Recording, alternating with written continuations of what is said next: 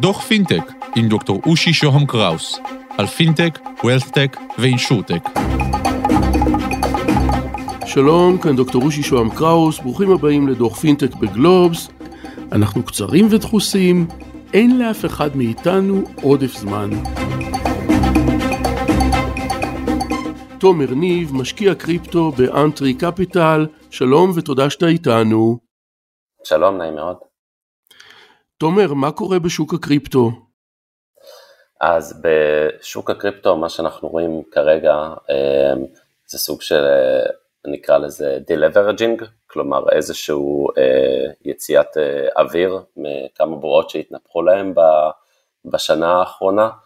אמ, יש כאלה שאומרים שזה מזכיר את משבר הסאב פריים של 2008, אמ, אני חושב שהרבה אנשים התפכחו בחודשים האחרונים, ראינו מספר חברות שנכנסות להליכים של פשיטות רגל, ורובן ככולן כתוצאה פשוט מניהול סיכונים לקוי ותו לא.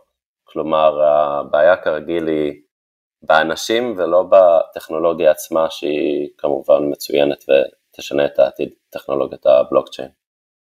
אז אתה יכול אה, לשים את האצבע קצת יותר בצורה אה, ספציפית על איזה בעיות ניהול או איזה בעיות בניהול סיכונים היו שם?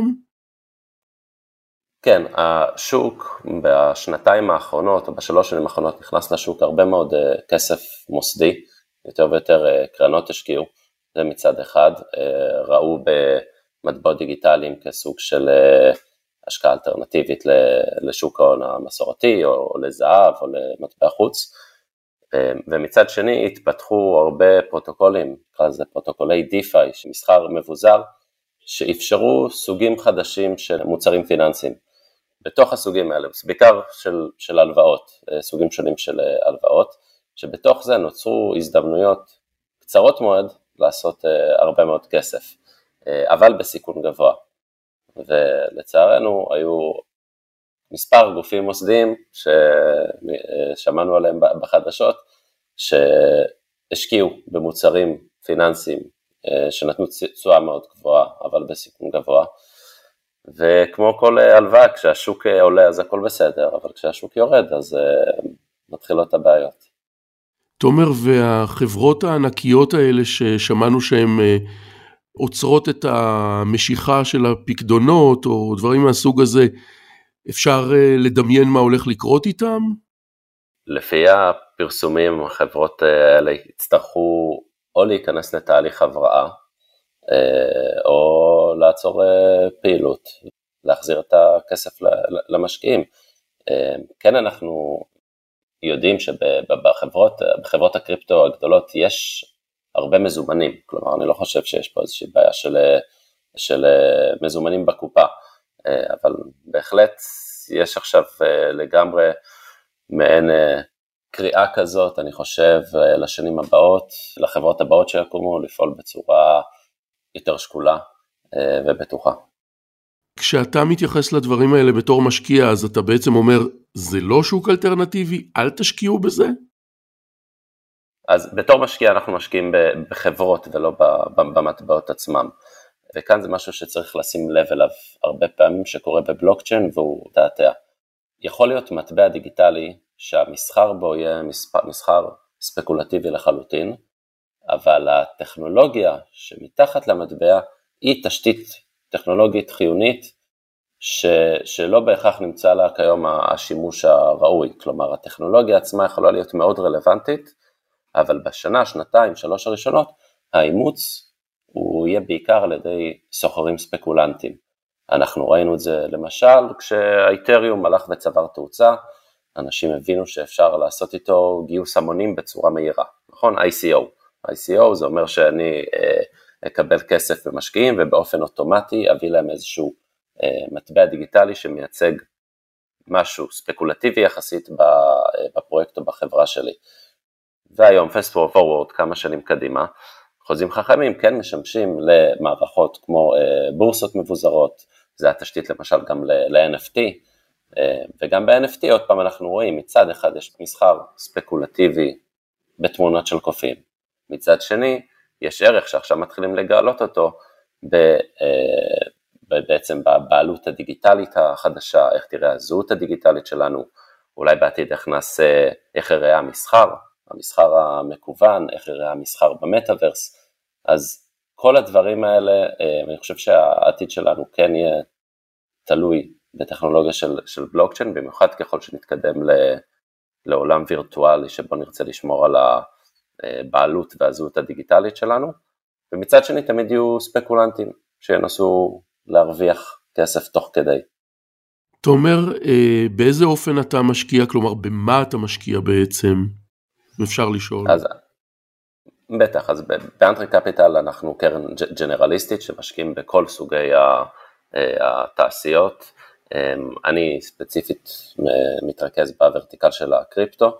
אנחנו מסתכלים היום אה, לפחות על אה, ארבע קטגוריות שונות.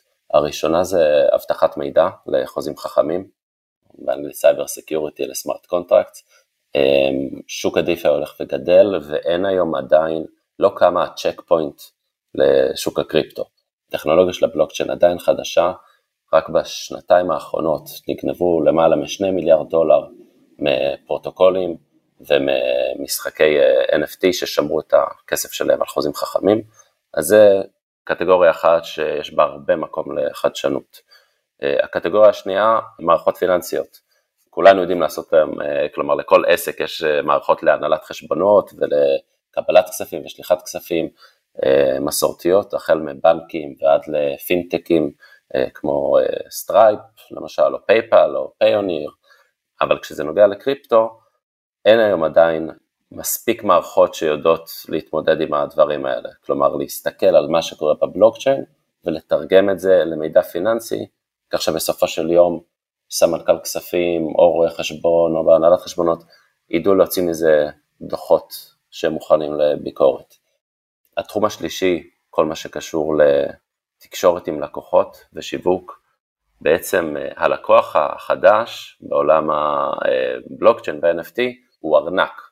אה, אם פעם לקוח היה מזוהה על ידי כתובת אימייל או, או, או חשבון פייסבוק, הלקוח החדש מזוהה על ידי ארנק שהוא הרבה פעמים גם אנונימי.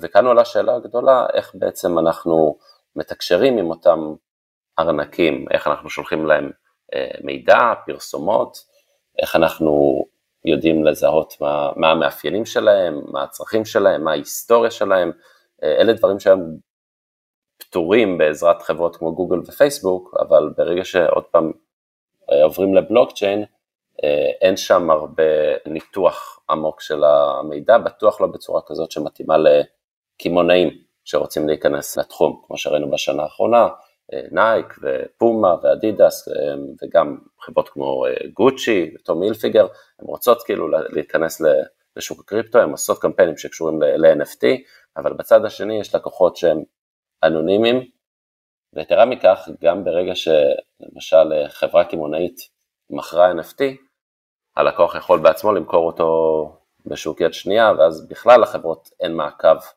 מה קרה לאותו NFT שלהם, אם זה למשל נעל וירטואלית אה, של נייק. התחום האחרון שהוא אולי יותר פילוסופי נוגע לזהות דיגיטלית. בעצם השאלה זה בעתיד איך תראה הזהות הדיגיטלית שלנו. אם אני אסתובב בתור איזשהו אבטאר במטאוורס, מה בעצם יוכלו לדעת עליי, איך יישמר המידע עליי, אה, אה, איך ייראה המוניטין שלי, אלה דברים שהיום בשוק המסורתי, בנקים למשל, מסתכלים על המוניטין שלך כדי לתת לך איזשהו אה, ניקוד אשראי בעצם, אה, כדי לתת לך הלוואות. אה, מסתכלים על ההיסטוריה הבנקאית שלך, על הנכסים שלך, אולי על דבר פלילי, ובעולם שבו הכל יושב על הבלוקצ'יין בעזרת ארנקים, כנ"ל אין שם עדיין פתרונות וזה שוק מרתק.